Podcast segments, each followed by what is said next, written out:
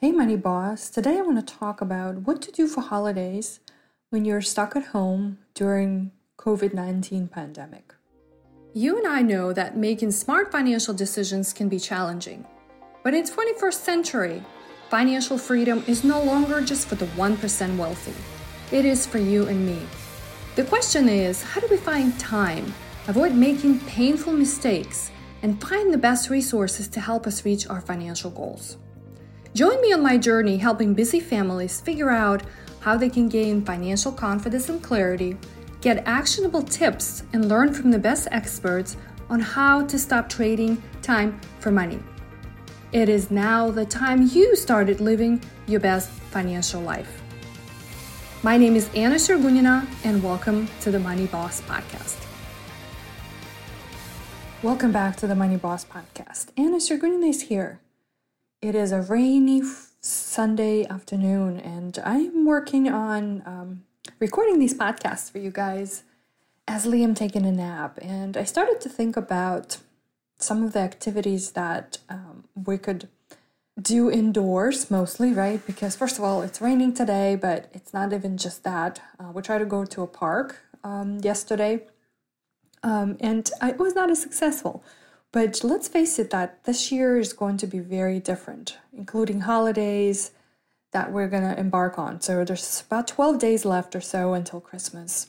Luckily, the COVID vaccine is on its way, but it's going to get some time until it's going to get to us. So I'm just like you looking around for ideas what to do with my family, and uh, Liam is almost two. So I've got to keep a very active two year old, almost two year old, um, pretty occupied because he's very hands on and he likes to be involved and always wants to be around people. So, one of the things we're doing this weekend, actually, this afternoon, is going to be baking cookies for, Santa. For Santa.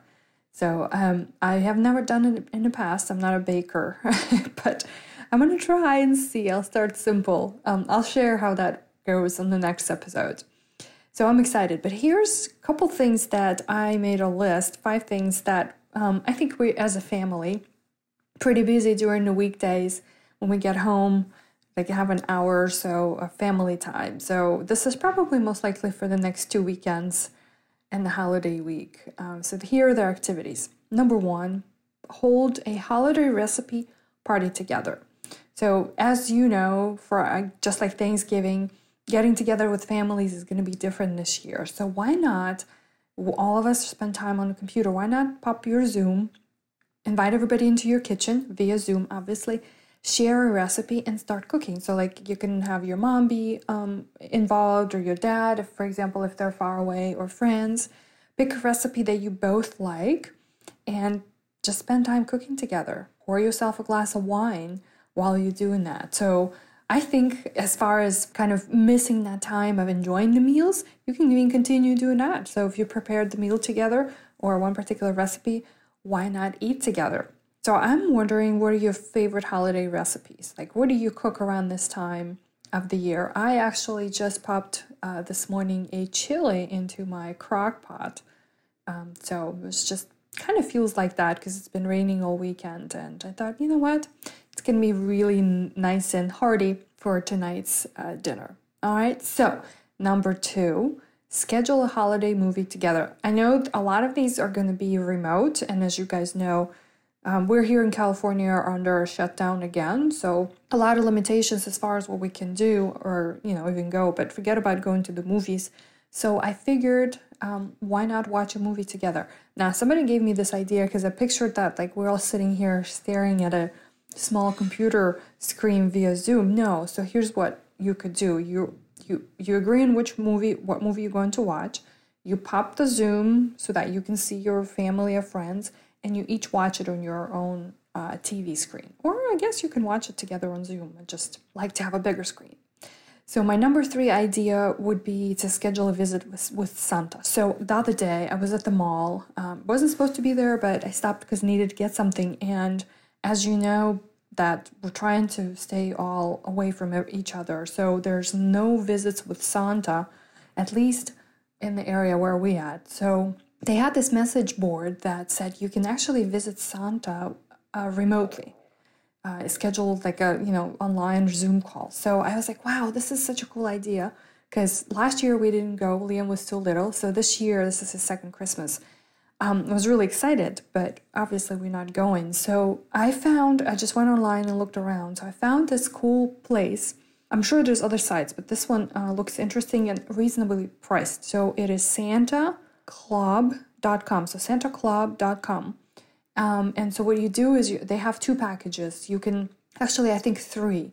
You can have Santa record a message for you, you know, just like a holiday, um, specifically tailored to whatever you know kid that message is going to, or you can actually schedule a visit with Santa.